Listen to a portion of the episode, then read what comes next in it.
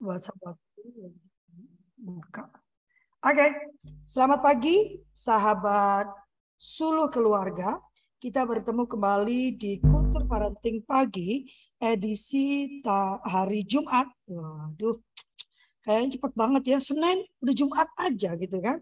Senang dan senang gimana ya. Jumat itu berarti Senin lagi habis ini kan. Wow, hari berjalan sangat cepat. Artinya hidup kita bermanfaat ya.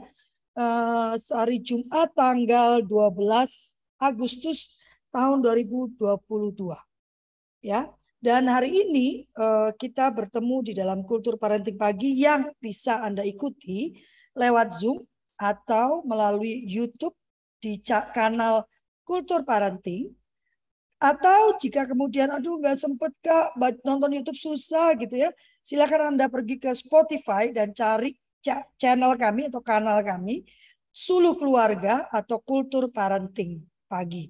Ya, silakan dicari dan semua eh, sudah semuanya oleh Kak Deli diupload ke dalam uh, Spotify. Jadi Anda silakan cari judul-judulnya. Kami sudah dua tahun, jadi sudah 100 uh, eh, lebih ya uh, uh, uh, apa namanya video yang ada di sana dan juga uh, podcast yang ada di sana. Silakan dicari nanti uh, kami berniat untuk mengelompokkan menjadi topik-topik sehingga lebih mudah bagi Anda untuk mempelajarinya.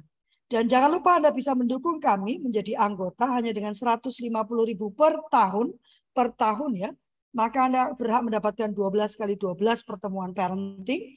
Dan apabila 8 kali, minimum 8 kali Anda ikut per bulannya, Anda berhak mendapatkan uh, sertifikat bulanan. Aduh Kak, tapi saya itu belum, tidak apa-apa. Jika Anda belum uh, berminat untuk menjadi anggota atau belum Eh, bisa menjadi anggota, silakan tetap ikut, silakan tetap bantu eh, sebarkan karena tujuan utamanya adalah menjangkau sebanyak mungkin keluarga agar makin banyak keluarga diubahkan dan anak-anak kita diselamatkan. Satu lagi Anda berhak mendapatkan diskon 20% apabila Anda menjadi anggota untuk semua pelatihan yang kami lakukan. Kabar baiknya kami akan melakukan pelatihan coaching untuk orang tua dan guru, keluarga dan guru dengan 500 ribu rupiah Anda mendapatkan pelatihan satu hari bersama Kak Mariati.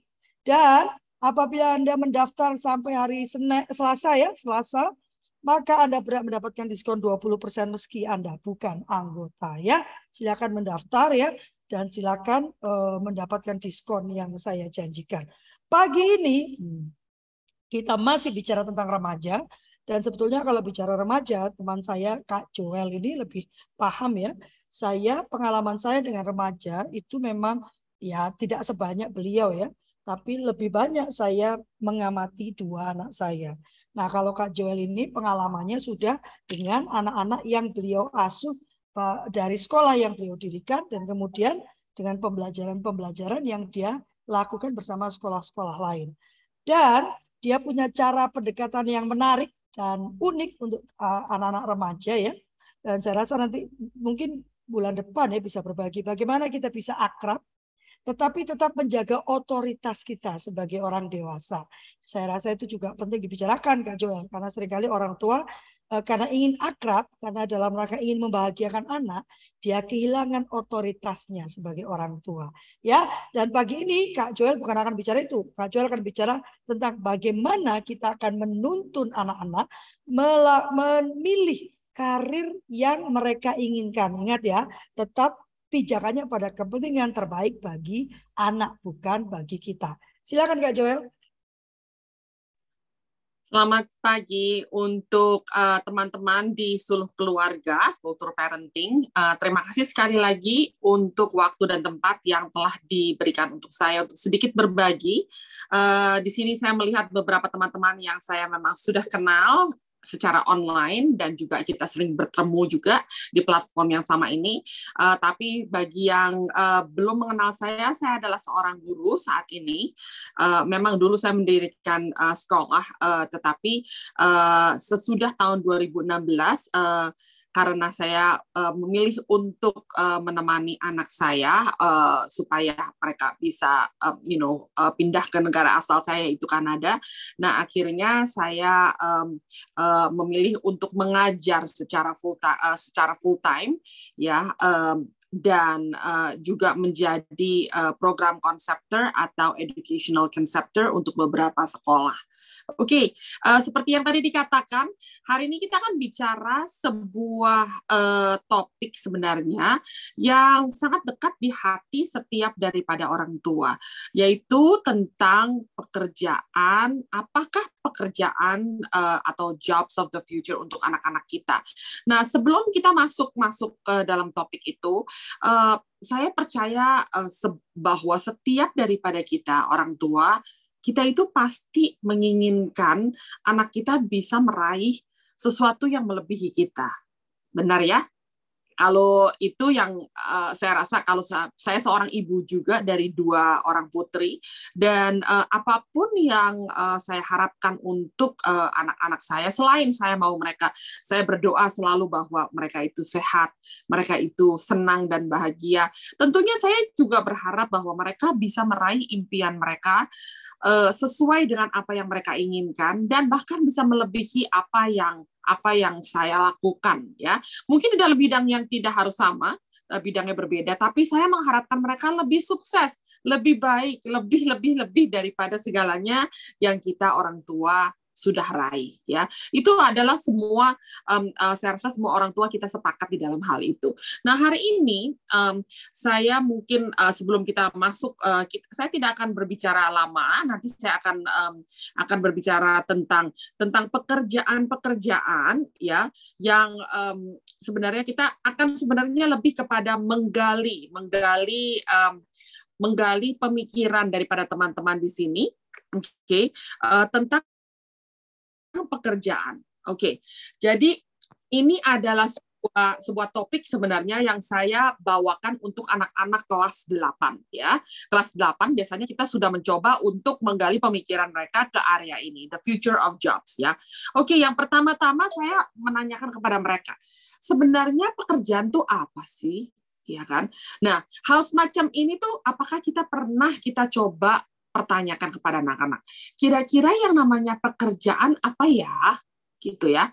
Nah, mungkin ada banyak anak-anak langsung jawabnya, oh pekerjaan itu adalah sesuatu yang menghasilkan uang, atau uh, pekerjaan itu adalah sesuatu yang um, orang dewasa harus kerjakan karena kenapa?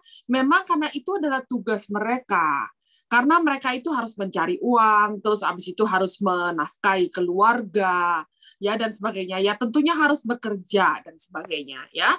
Oke, tetapi sebenarnya kalau dipikir-pikir sebelum Industrial Revolution itu nggak ada yang namanya pekerjaan loh nggak ada. Karena kenapa? Karena pada saat itu kalau seandainya mereka orang-orang yang pada saat itu orang-orang ada yang misalnya farming ya atau misalnya mereka bercocok tanam itu karena mereka itu punya sebidang tanah yang mereka itu harus olah ya. Terus akhirnya harus decide untuk saya mau menanam apa ya? Uh, untuk bisa menjadikan um, menjadikan sebuah maksudnya uh, usaha ini bisa menjadi menjadikan uh, mata pencarian untuk keluarga kami dan sebagainya ya. Tapi sesudah industrial revolution itu yang di mana ada uh, uh, terjadinya ada uh, ada pabrik-pabrik dan sebagainya nah start uh, mereka itu banyak orang uh, dibutuhkan untuk bekerja di luar daripada rumah mereka ya di luar daripada rumah mereka khususnya wanita pada saat itu mulai uh, yang tadinya adalah homemakers mereka itu keluar untuk mencari pekerjaan. Oke, okay. so what job is it whose job is it to create jobs? Jadi sebenarnya siapa sih yang sebenarnya uh, uh, create jobs atau membuahkan pekerjaan atau siapa siapa yang membuat pekerjaan di dalam dunia ini. Apakah itu uh, sektor publik, apakah itu sektor uh, private atau misalnya uh, itu bahasanya apa ya? Um, sorry, lovely, you gotta help me out here, okay? Private sector, private sector itu uh, berarti perusahaan swasta. Um, ya perusahaan swasta ya. Tetapi basically untuk uh, sebuah ekonomi untuk berjalan atau roda ekonomi berjalan berputar dengan baik, apakah sebenarnya itu yang namanya pekerjaan itu harus selalu ada? ya dan sebagainya. Oke, tetapi sebenarnya kalau kita pikir-pikir ya sekarang ini bahwa konotasi daripada pekerjaan itu bukanlah sebuah ide yang fix. Jadi contohnya seperti ini. Saya tidak tahu apakah teman-teman di sini uh, pernah melihat ya bahwa ada orang kerjaannya itu sekarang ini mereka makan makan yang banyak, makan dengan cara yang enak, terus mereka mendapatkan uang. Pernah ya? Nah, itu sebenarnya started dari mana? Itu dari Korea yang namanya mukbang.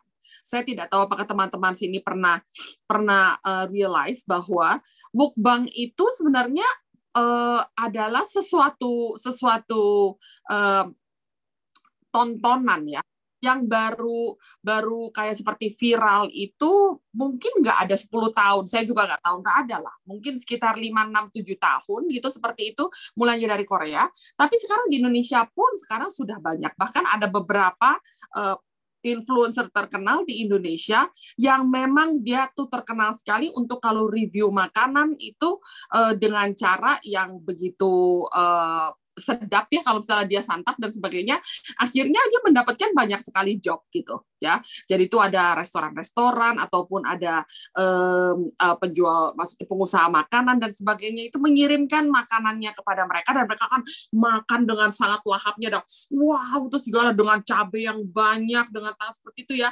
Nah itu itu itu ternyata itu menghasilkan banyak sekali uang untuk orang yang melakukannya. Ya tentunya nggak semua orang bisa melakukan itu karena kalau saya melakukan itu nggak ada yang nonton ya teman-teman ya tapi ternyata pekerjaan seperti itu ada untuk certain people misal contohnya seperti itu maka saya bilang bahwa a job is not a fixed idea oke okay? ya yeah. well di sini kita lihat bahwa kalau kita lihat wanita ini seakan-akan tuh oh sedang bisa dia itu kelihatannya kayak sedang duduk, sedang sedang menunggu sesuatu, mungkin sedang santai atau misalnya sudah uh, kelihatannya dia itu sedang um, sedang melakukan sesuatu di komputernya. Tetapi kalau kita sendiri semua tahu bahwa right now the current moment karena pandemik banyak sekali orang itu harus bekerja melalui from home itu sudah tidak aneh lagi. Waktu saya membuat uh, membuat um, uh, PowerPoint ini itu sekitar empat tahun yang lalu. Nah itu maksudnya kalau saya tanya do you think she's working? Nah banyak daripada murid-murid saya itu mengatakan no she's not. Dia itu mungkin sedang check out dia punya social media atau misal sedang check out her email atau apa. Tapi banyak orang tuh tidak merasa bahwa oh dia itu sedang bekerja. Ya maybe 10% or 20% think that she's working but most of the people think that she's not ya. Tapi sekarang kalau misalnya kita memberikan sebuah pertanyaan seperti ini kepada anak-anak saya bilang apakah dia sedang bekerja? Rata-rata bilang yes she is maybe she's on Zoom, maybe she's on meeting atau apa segala seperti itu. Jadi karena sesudah uh, adanya pandemik, nah ini adalah sesuatu yang sangat-sangat common uh, bahwa uh, people work on the computer atau misalnya pekerjaan itu tidak harus di dalam sebuah office atau sebuah sebuah um, ruang tertutup, tapi they could be anywhere but they still working ya. Oke, okay. so basically kalau kita ini adalah sebuah sebuah foto yang saya ambil ya. The future of job is that they have no future. Sedih banget ya. Sedih banget there is no future for job. Wow, kalau seandainya seperti itu teman-teman, berarti apa apa yang akan terjadi dengan anak-anak kita? Nah, kenapa saya um, um, share tentang itu di dalam sini adalah begini. Kita tidak merasa bahwa apa yang uh, secara pekerjaan atau uh, pekerjaan yang tersedia itu dari zaman ke zaman itu banyak berubah. Contohnya ya, contohnya ada pekerjaan-pekerjaan misalnya waktu waktu kalau misalnya kita sekarang uh, berkata kepada misalnya uh, jadi engkong saya ya atau misalnya grandparent saya ya.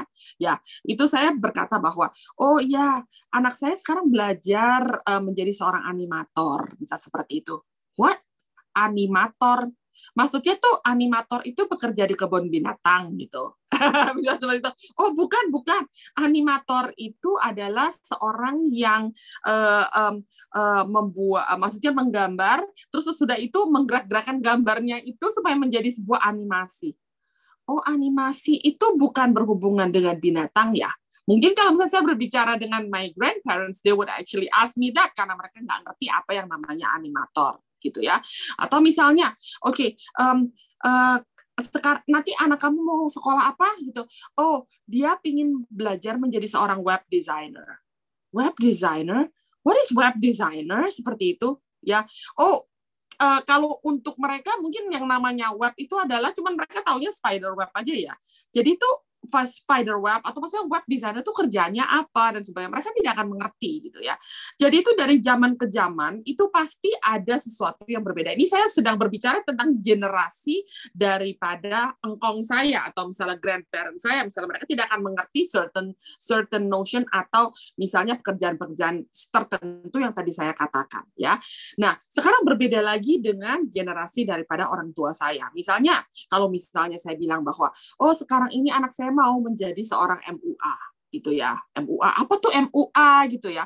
Oh, makeup artist oh makeup artist, oke okay, itu bagus, tapi itu emang bisa jadi duit gitu misalnya atau misalnya apakah itu sebenarnya bisa menghasilkan uang dan sebagainya. Ya saya tahu bahwa ya itu kan paling sih paling orang tuh butuh MUA tuh buat apa sih? Paling untuk se seumur hidup sekali doang, yaitu pada waktu menikah mungkin atau seperti itu emang ada kerjaan seperti itu yang bisa menghasilkan uang.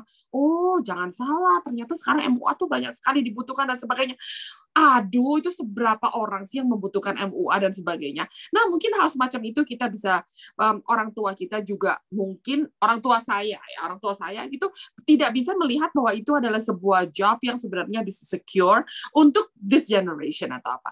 Nah itu hanya sedikit contoh dan sebagainya.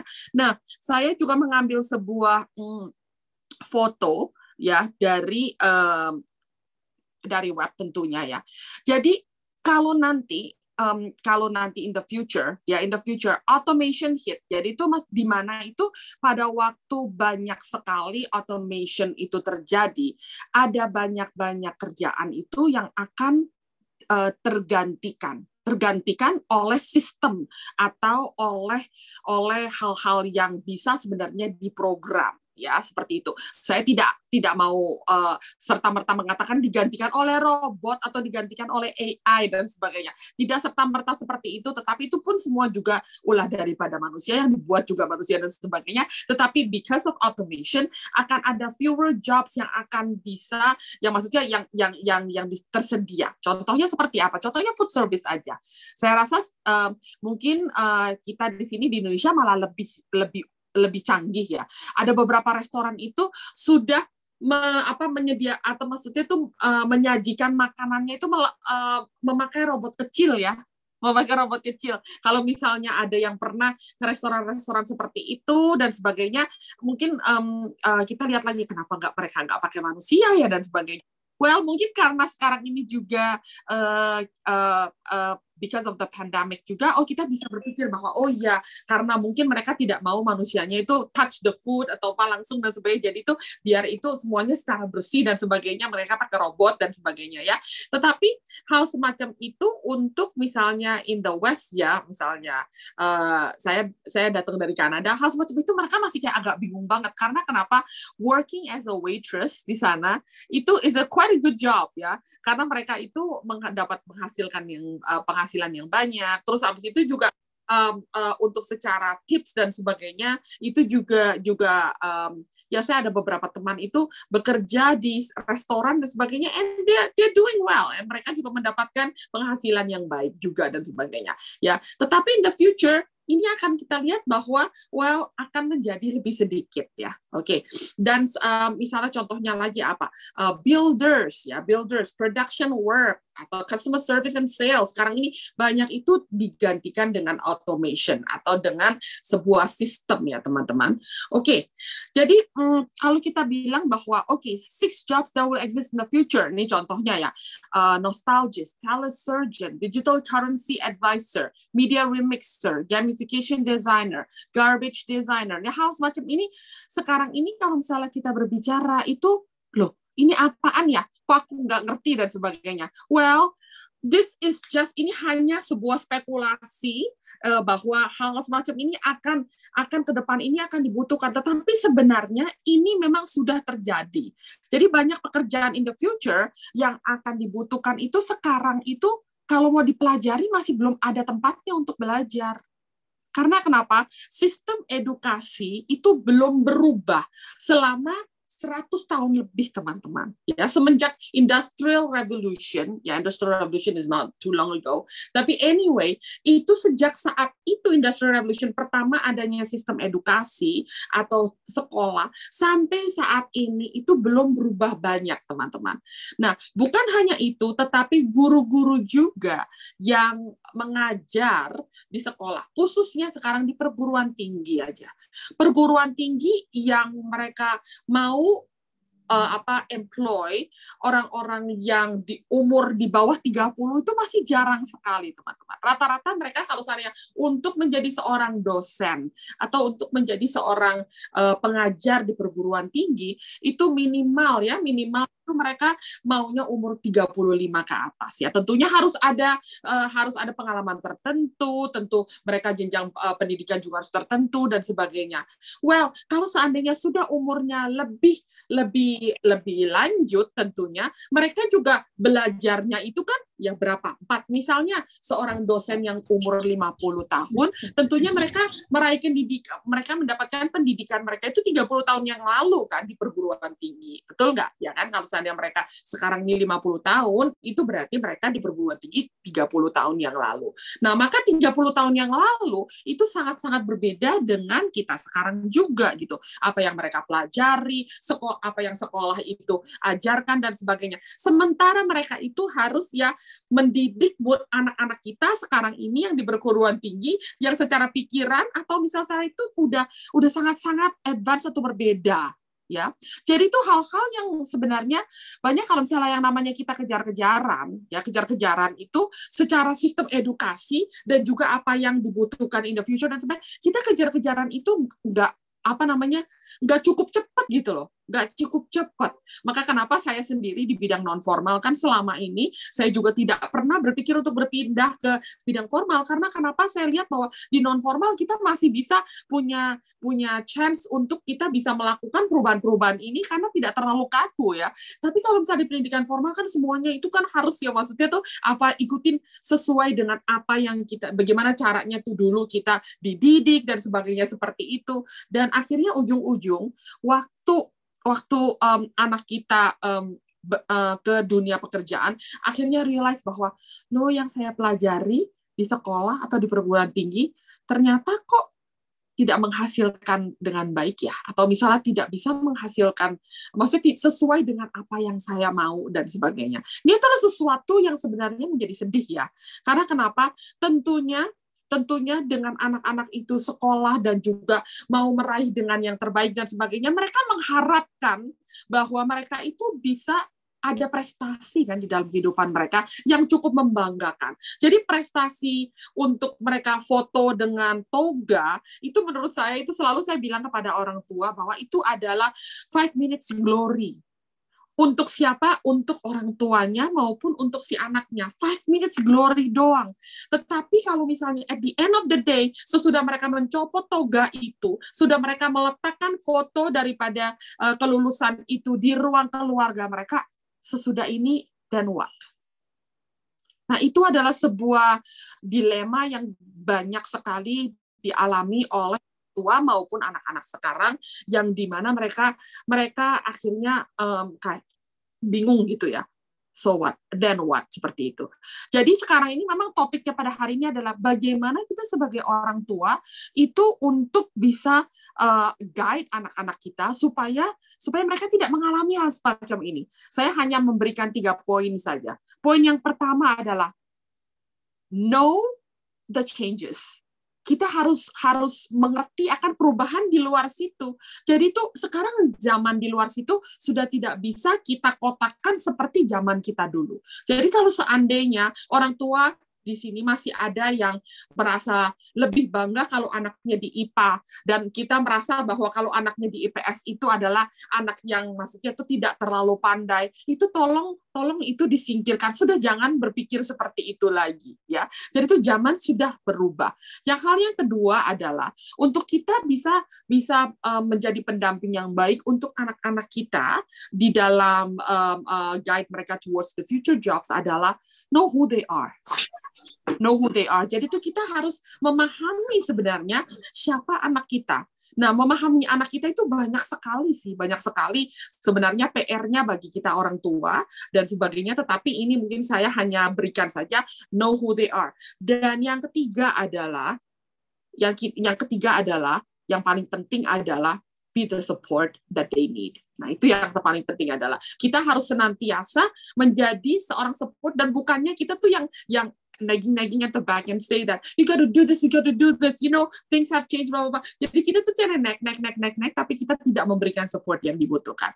Jadi itu aja tiga dulu yang saya uh, bagikan. Saya akan kembalikan kepada Lovely. Mungkin juga di sini teman-teman ada yang mau um, yang mau memberikan masukan ataupun uh, komentar dan sebagainya. Silakan. Ya, terima kasih uh, Ci Joel ya. Memang jadi orang tua itu kita jangan kuno gitu ya. Ya, kalau zaman dulu kan cita-citanya kalau nggak jadi dokter jadi insinyur gitu ya. Saya jadi teringat satu peristiwa yang cukup menghebohkan ya dan cukup menghakimi tentang anak yang uh, memang uh, berhenti bersekolah dan mulai masuk menjadi youtuber kan Joel ya. Lalu bertemu dengan salah seorang pejabat dan pejabat itu menawarkan beasiswa ya untuk kembali ke sekolah. Dan anak tersebut menolak ya. Dan hujatan uh, datang bertubi-tubi terhadap anak tersebut dianggap tidak punya rasa terima kasih. Bagi saya ya yang agak-agak ngaco ya pejabatnya gitu ya.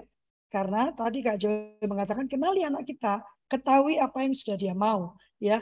Kalau anak sudah tahu apa yang dia mau jangan dikembalikan lagi ke meragukan apa yang dia mau karena tujuan dari pendidikan itu sebetulnya dia kemudian mengetahui siapa dirinya dan bagaimana dia bisa bermanfaat bagi masyarakatnya gitu ya.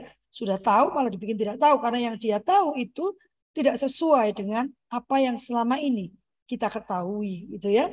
Jadi tahunya bekerja itu ya ke kantor ya, ke SCBD baru keren gitu ya. Eh, bahwa bekerja itu di rumah saja ya cuma di depan laptop sepertinya tidak bekerja padahal ternyata dia ngurusin trading ya kan Oh, duitnya banyak banget ternyata gitu kan. Nah, apakah ada teman-teman yang ingin bercerita, bertanya? Uh, kalau Anda tidak mau berbicara, silakan melalui chat. Ya, nanti akan saya bacakan. Atau Anda ingin mengangkat tangan dan bertanya langsung kepada Kak Joel. Bagaimana? Pak Madiman, Kak Vivi, Kak Berdetamin, Kak Janita, Kak Rizky, Kak Untari, Kak Fatima, Kak Sri Lestari, Kak Feni, Kak Joyce. Hai Kak Joyce. Kak Ani, Kak Ferry, Kak Yuni, eh, Kak Dani, Kak Feisi, Pendeta Adi, Kak Mutaki, Mbak Mutakin, Kak Ana Maria, Pak Sofian, hai lama nggak muncul Pak Sofian.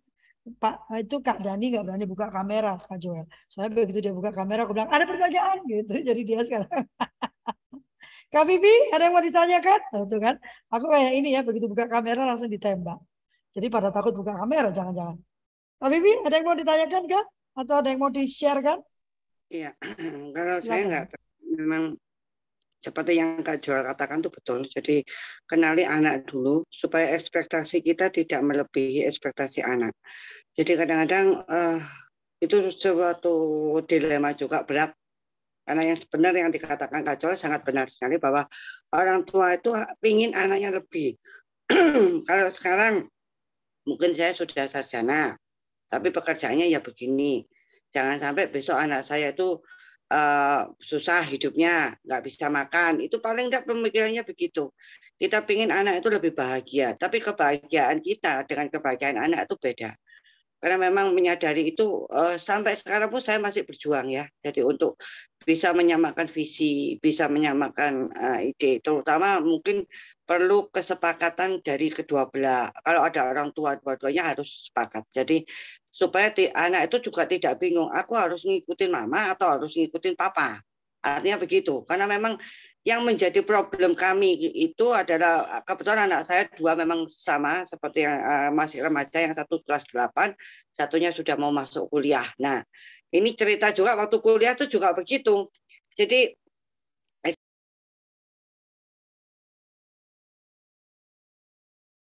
apa anak itu kan menjadi seorang istilahnya dokter atau ekonom atau apa gitu.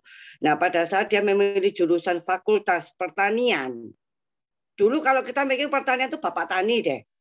Itu petani-petani aja yang mikir bikin begitu. Terus kemudian uh, apa uh, apa? Kamu jadi apa masuk fakultas pertanian? Kemudian uh, dia pilih teknologi pangan, ngurusi makanan. Makanan apa yang kamu? Jadi banyak hal-hal seperti itu yang saya katakan bahwa uh, problemnya seperti itu. Itu yang besar. Yang kedua pun beda karakter juga. Saya harus mengenali anak yang kedua beda dengan anak yang pertama karena tipikalnya beda sekali. Yang kedua itu senang notification from WhatsApp. Insight pesan dari Lovely Kulparen Operat. Apa di rumah. Sorry, sorry Kak, aku mute. Silakan dibuka lagi Kak. Rupanya notifikasimu masuk. ya, notifikasi betul masuk. Jadi itu aja mungkin yang ingin saya katakan bahwa uh, saya ingin um, sebetulnya cara satu cara adalah sharing aja sih. Uh, saya masih proses belajar, makanya saya ikut ini kultur parenting juga. Uh, bagaimana saya menguatkan saya terutama bahwa apa yang saya lakukan tidak salah itu aja jadi itu aja sih kak uh, Lovely kak Joel mungkin yang bisa saya sampaikan monggo kepada yang lain bisa memberikan masukan atau pertanyaan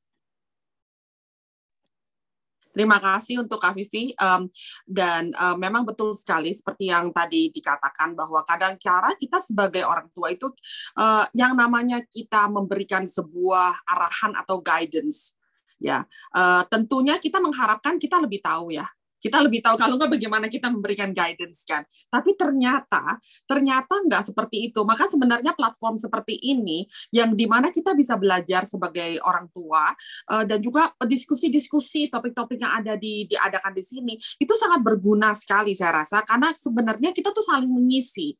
Karena seperti yang selalu uh, kalau dikatakan juga bahwa kita sebagai orang sebelum kita menjadi orang tua tuh nggak ada sekolahnya ya kan. Kalau misalnya kita di dalam sektor pekerjaan apa pun kita ada pelatihannya, ada sekolahnya dan sebagainya. Sebagai orang tua, kita tuh tidak ada sekolahnya. Tetapi di sini itu kita saling berbagi dan kita saling belajar sebenarnya seperti itu. Nah, saya sedikit mau bertanya, uh, uh, sorry bukan bertanya, tetapi sedikit membagikan. Uh, uh, ini adalah pengalaman saya sebagai waktu saya menjadi kepala sekolah. Itu rata-rata kalau seandainya anak sudah uh, ke jenjang uh, grade 11 ya, grade 11 itu biasanya kita banyak sekali mereka itu uh, banyak waktu berdiskusi dengan saya secara langsung tentang apa yang mau mereka kerjakan in the future. Nah, kebetulan saya tipe yang uh, tipe guru juga yang cukup mengamati murid-murid saya tuh uh, kelebihannya apa dan kesukaannya apa dan sebagainya seperti itu, maka saya cukup mengenal mereka. Bahkan ada um, saya itu mengenal lebih daripada orang tua mereka sendiri gitu karena saya tahu apa yang karena mereka itu sering ngobrol dengan saya anak-anak murid saya gitu. Nah terus ada uh, beberapa murid saya pada saat itu mereka waktu mereka mau ke jenjang yang lebih tinggi ya mau ke perguruan tinggi uh, saya tanya saya bilang nah uh, kamu mau sekolah apa? Terus mereka bilang saya mau sekolah uh, waktu saat itu mereka bilang mereka mau sekolah ini apa desain grafis seperti itu ya mereka bilang mau desain grafis.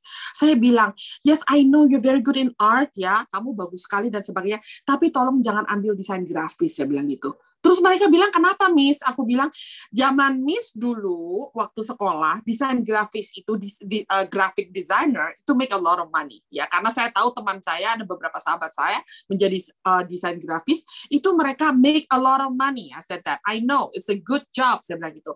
Tapi in your generation, desain grafis itu is very, very difficult for you to make money or very difficult for you to actually find a job. gitu. Terus mereka bilang, kenapa seperti itu, Miss? Sekarang ini semua orang membutuhkan itu dan sebagainya.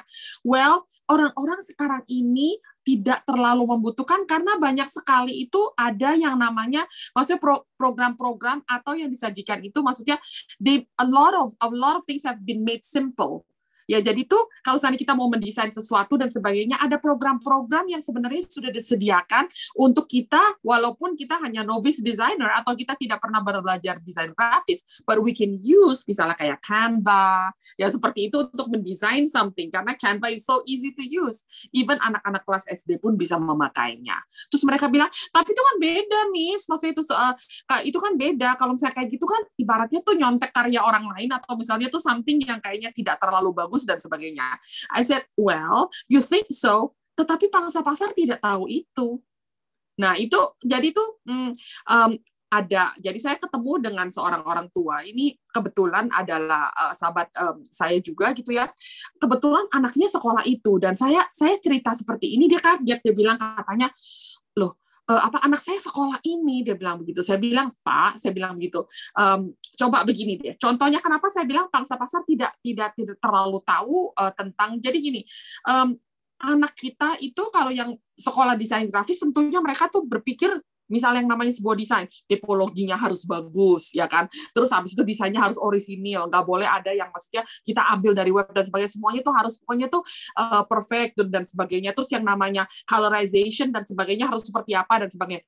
Jadi untuk mereka menciptakan sebuah desain ya sebuah desain yang bisa dipakai entah itu sebuah brosur ataupun sebuah iklan atau apa benar-benar tuh menguras tenaga mereka atau maksudnya tuh untuk pemikiran mereka supaya menjadinya sangat-sangat bagus dan perfect ya Nah, seperti itu. Sementara kita yang memakai Canva dan sebagainya, kita, oke, okay, I like this color, I put it here, I like this font, I put it here, I like this, uh, saya suka gambar ini, saya akan taruh sini dan sebagainya, cetrat, jadi, gitu ya. Nah, sementara yang desain grafis itu, yang belajar, mereka tahu, nggak boleh nih, ini campur sama ini, ini campur sama ini, jadinya nggak bagus dan sebagainya. Mereka menggunakan banyak sekali waktu untuk mendesain sesuatu.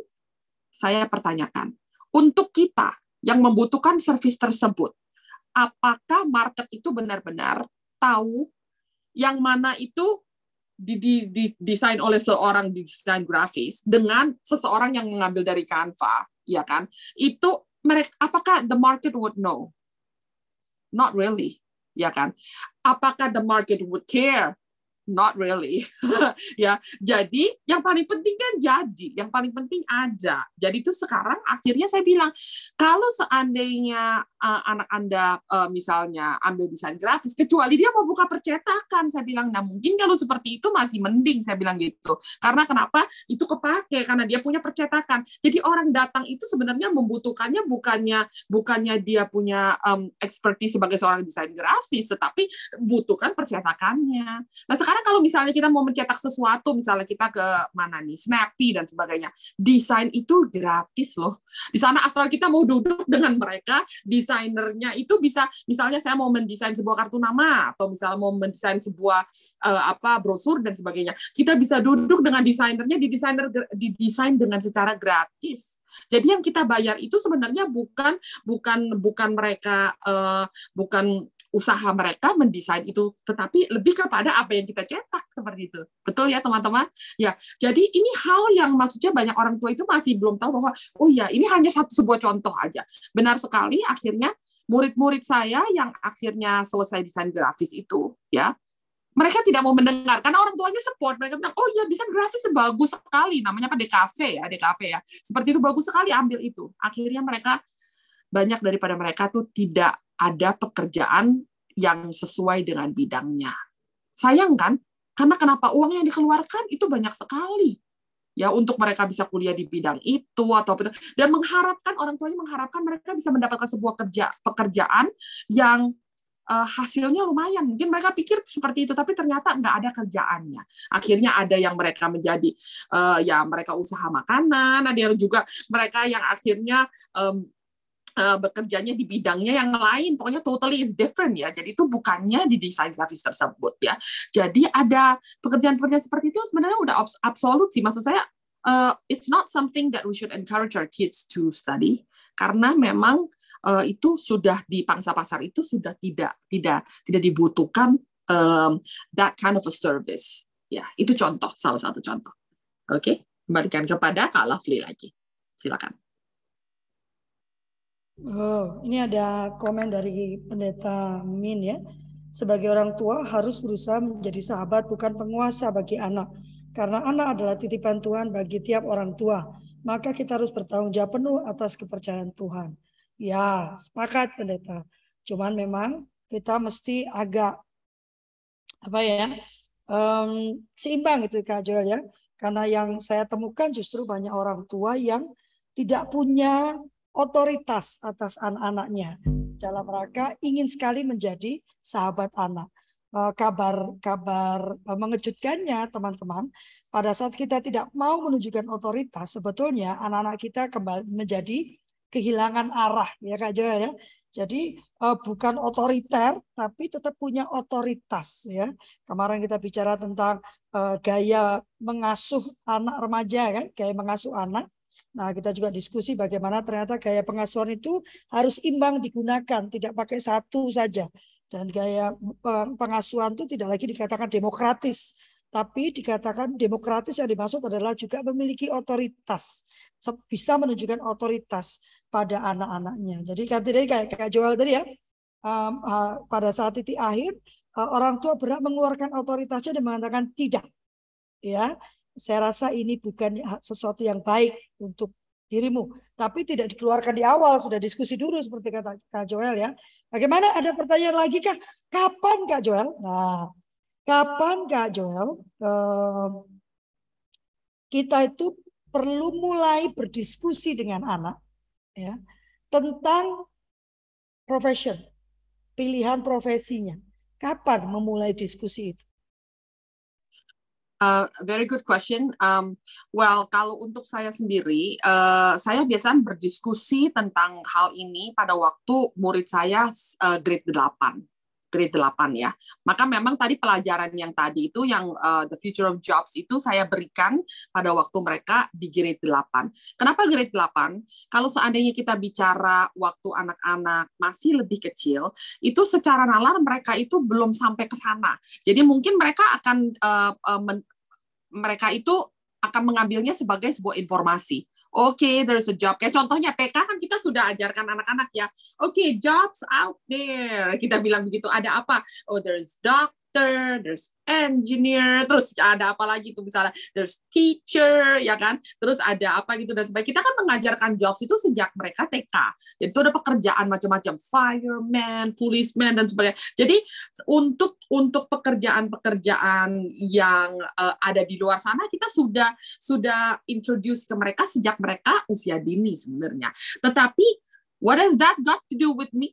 Misal seperti itu ya. Nah itu kan belum kita, uh, maksudnya mereka itu belum bisa uh, nyambung bahwa oh oke, okay, uh, well there's actually a policeman. Oh saya hari satu hari saya mau menjadi polisi. Nah itu hanya sebagai oh karena kenapa? Karena seragamnya keren. Karena kalau polisi itu wah ditakuti orang loh. Maksudnya kalau seandainya ditangkap polisi serem ya. Jadi itu lebih baik saya jadi polisi misalnya seperti itu. Seorang anak mungkin hanya bisa sejauh itu berpikir. Tapi pada waktu mereka usianya sekitar umur 13 tahun, 14 tahun di jenjang SMP, mereka itu sudah bisa melihat konotasinya what what is the relationship with me gitu. Jadi itu mereka bisa melihat dari kacamata apakah itu sebenarnya bisa untuk saya. Maka saya sih uh, menyarankan itu di usia SMP. Uh, eh, ya, mungkin grade 8 seperti itu.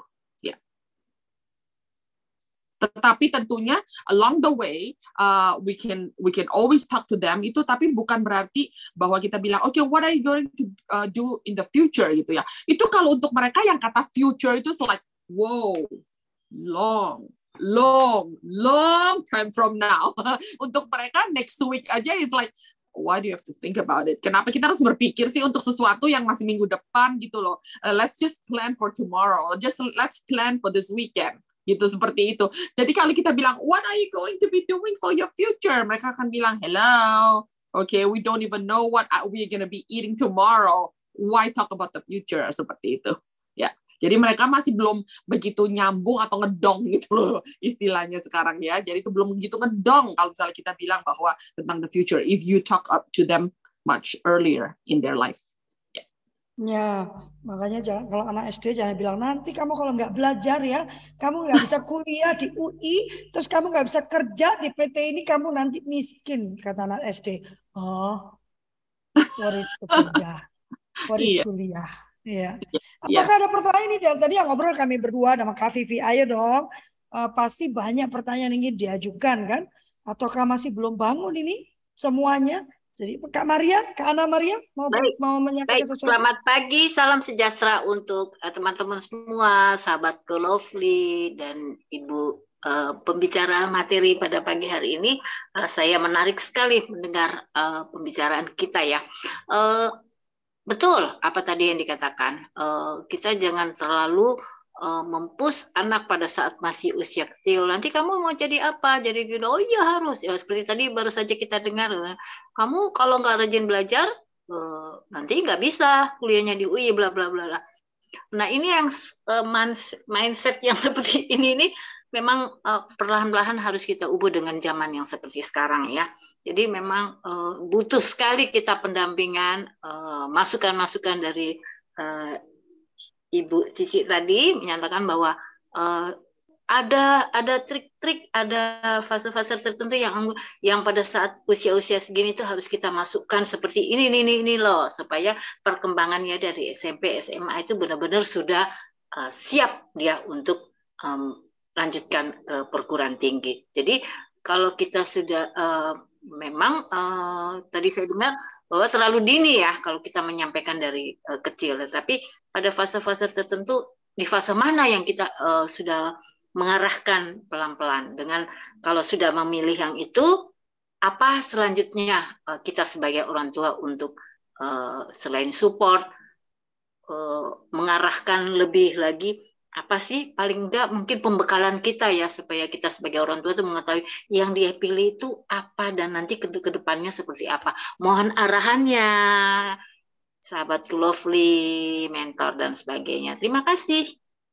Silakan kak Joel Ya, ya. Jadi uh, uh, seperti tadi dikatakan bahwa ya kita uh, selain kita mengarahkan dan sebagainya, sebenarnya paling penting adalah yang saya tadi mungkin lupa katakan, do our due diligence atau bikin PR kita sendiri gitu loh. Jadi kita sebagai orang tua banyak itu mindset kita itu terpupuk oleh sesuatu yang sebenarnya gimana dulu orang tua kita membesarkan kita. Kita kan sudah banyak sekali berdiskusi tentang ini di kultur parenting ya.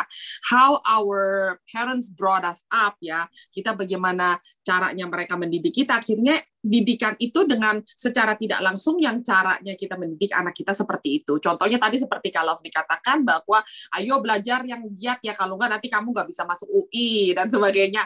Well, untuk orang tua kita itu maksudnya masuk perguruan tinggi yang ternama itu adalah sebuah prestige ya, sebuah prestige atau sebuah kayak kebanggaan untuk orang tua. Anak kamu sekolah di mana? UI, wow, misal seperti itu. Atau di mana Universitas Gajah Mada, wow, seperti itu. Sekolah di mana di luar negeri, wow, seperti itu ya. Nah, tapi kalau seandainya itu karena kenapa zaman mereka itu untuk untuk mereka itu sesuatu yang bisa dibanggakan. Tapi kalau untuk zaman sekarang itu bukan sesuatu yang sudah maksudnya tuh um, yes kalau misalnya untuk masuk perguruan tinggi dan sebagainya, well everybody already do that misal seperti itu. Jadi itu uh, kayak adalah sebuah sebuah kayak perjalanan hidup yang kayak ya uh, ya we'll go through gitu loh. Seperti itu sih menurut saya. Jadi itu uh, so we got to do our due diligence. We got to do our research ya. Dan kita sendiri sebenarnya gini, sebelum misalnya contohnya deh, kita mau pergi ke tempat yang asing deh misalnya ya. Saya tahu sekarang kita semua tuh sudah jarang memakai otak ya. Jadi tuh kita gimana cari cara cara jalannya misalnya contohnya. Kalau dulu saya mau ke tempat yang baru ya misalnya saya akan mencoba untuk cari jalannya bagaimana ya. Nah mungkin kalau di luar di luar negeri kan kita suka beli kayak map gitu besar terus oke okay, lihat dari jalan ini ke jalan apa dan sebagainya. Saya masih ingat banget waktu itu. Saya dari Kanada mau ke Amerika ke kota yang baru itu saya harus beli map yang gede-gede terus saya catat nih hari besok mau ke mana. Jadi kalau besok mau ke mana itu saya tuh mesti malam-malamnya catat nih jalannya mesti belok sini, belok situ. Nanti teman saya yang nyetir, terus saya yang baca ini jalan ini kita belok kanan, jalan ini belok kiri dan sebagainya. Sekarang nggak usah kan, sekarang kita udah pakai Google Map kan. Nah sama aja seperti jadi kalau seandainya kita mau mengarahkan anak kita ke jalan yang ke depannya dan sebagainya, dan kita juga harus do that kind of homework gitu. Misalnya contohnya um, anak kita mau ke uh, ke ke misalnya contohnya um, anak kita mau sekolah apa dan sebagainya then kita sudah research dulu research dulu is there going to be a future untuk mereka di bidang ini atau apakah misalnya itu bisa berbeda-beda di setiap tempat di Indonesia dan di luar negeri itu bisa berbeda. Contoh aja, kemarin ini ada uh, seorang anak yang uh, dia itu memang dia belajarnya desain grafis ya. Sekarang ini sementara masih ya itu uh, tidak ada kerjaan sesuai dengan uh, bidang dia, tapi dia kepingin sekali ke luar negeri. Dia kepingin pindah balik ke Kanada. Dia waktu itu sempat sekolah di Kanada, terus dia pingin pindah balik ke sana lagi. Terus dia nanya kepada saya, what is it that I need to do? Saya bilang, tahu nggak, kalau kamu, seandainya kamu belajar nursing, saya bilang belajar nursing, a short course di sini di Indonesia belajar nursing, boom, automatically you will get a PR just instantly like that. Mau ke Kanada, mau ke Amerika, itu langsung bisa mendapatkan PR langsung. Asal you are a nurse. Karena kenapa di sana sekarang sedang kurang sekali perawat sampai mereka itu harus outsource dari maksudnya itu banyak sekali Filipino people actually went to Canada untuk menjadi perawat dan sebagainya. Kita kalau di rumah sakit itu jarang sekali uh, mendapatkan perawat yang bule bahkan ya. Uh, jadi rata-rata itu dari Asia ya dan sebagainya. Karena kenapa? Ternyata pekerjaan perawat itu udah jarang digandrungi di sana. A lot of the kids actually I want to be a basketball player misalnya or I want to be I, I want to be a YouTuber, I want to be a you know movie maker, something like that. Gak ada yang mau menjadi perawat, sedangkan itu dibutuhkan sekali di sektor uh, di sektor um, um, uh, medical ya dan sebagainya.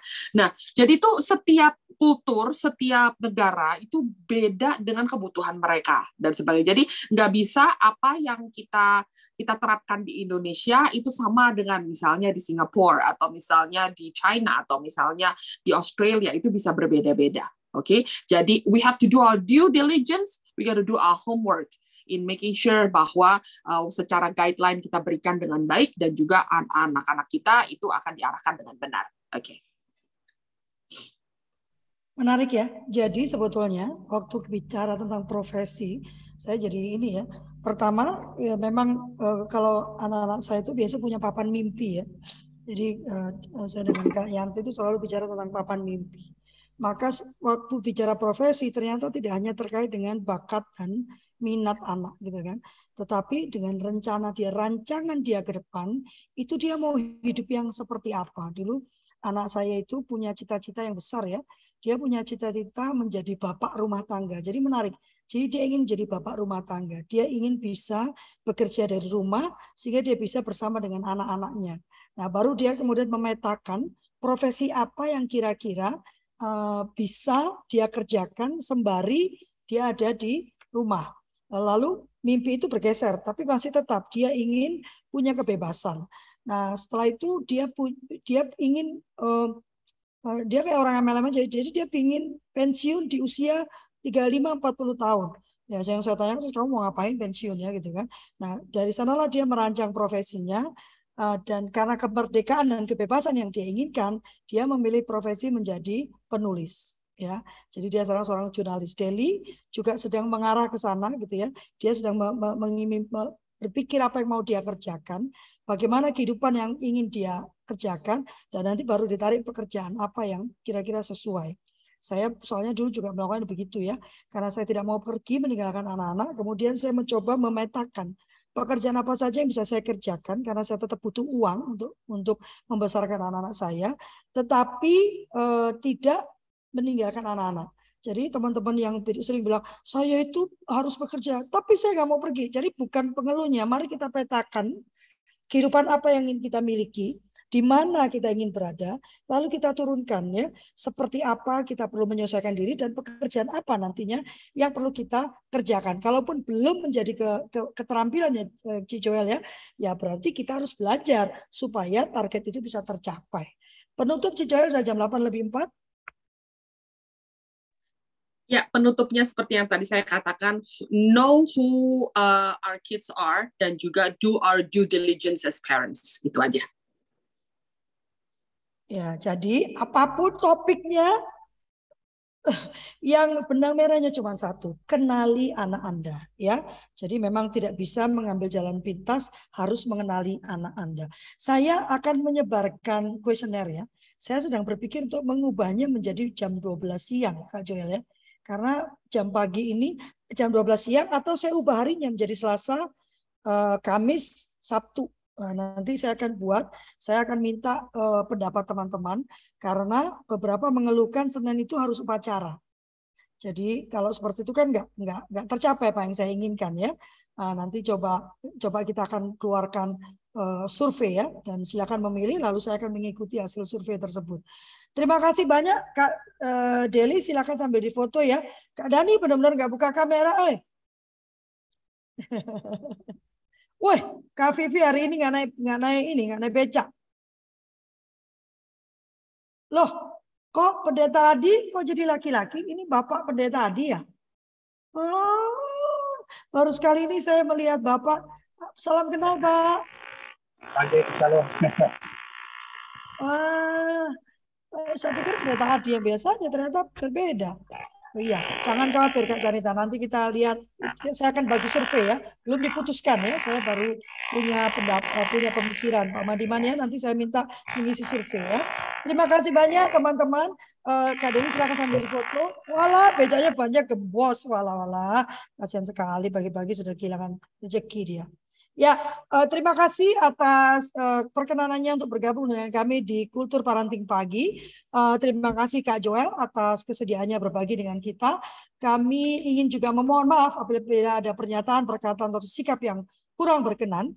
Kami tidak ingin memojokkan, kami tidak ingin me menghakimi, tidak ingin menyatakan Anda salah, saya benar gitu ya. Itu sebabnya disebut kultur parenting karena semuanya kembali pada visi, misi, dan tata nilai yang dianut oleh keluarga. Kami juga tidak ingin menghakimi, bahkan tidak ingin menggurui. Kami hanya ingin membagikan apa yang menjadi keyakinan kami. Dan saya yakin Kak Joel seperti ini adalah apa yang juga kami kerjakan dalam kehidupan kami sehari-hari. Untuk yang perempuan, malam ini ada operet memeluk ya ini acara tertutup kalau ada teman yang membutuhkan operat memeluk jangan dibagikan linknya uh, berikan ke saya nomor kontaknya, saya yang akan memberikan link ya. Acara kita tertutup, tidak di tidak di uh, apa tidak di broadcast uh, dan akan menjadi tempat bagi kita untuk saling berkisah dan saling memeluk dan mendukung. Terima kasih banyak. Wassalamualaikum warahmatullahi wabarakatuh. Selamat berakhir pekan dan Tuhan memberkati. Terima kasih Kak Lovely. Terima kasih Pak Mutakin, sehat-sehat ya. Semua Kalau kejawab bilang ya, jangan Terima kasih Kak Lovely. Terima kasih Kak Lovely, Kak Joel. Eh Kak Dani, terima kasih. Jam 3 ya kita ya. Saya pamit ya.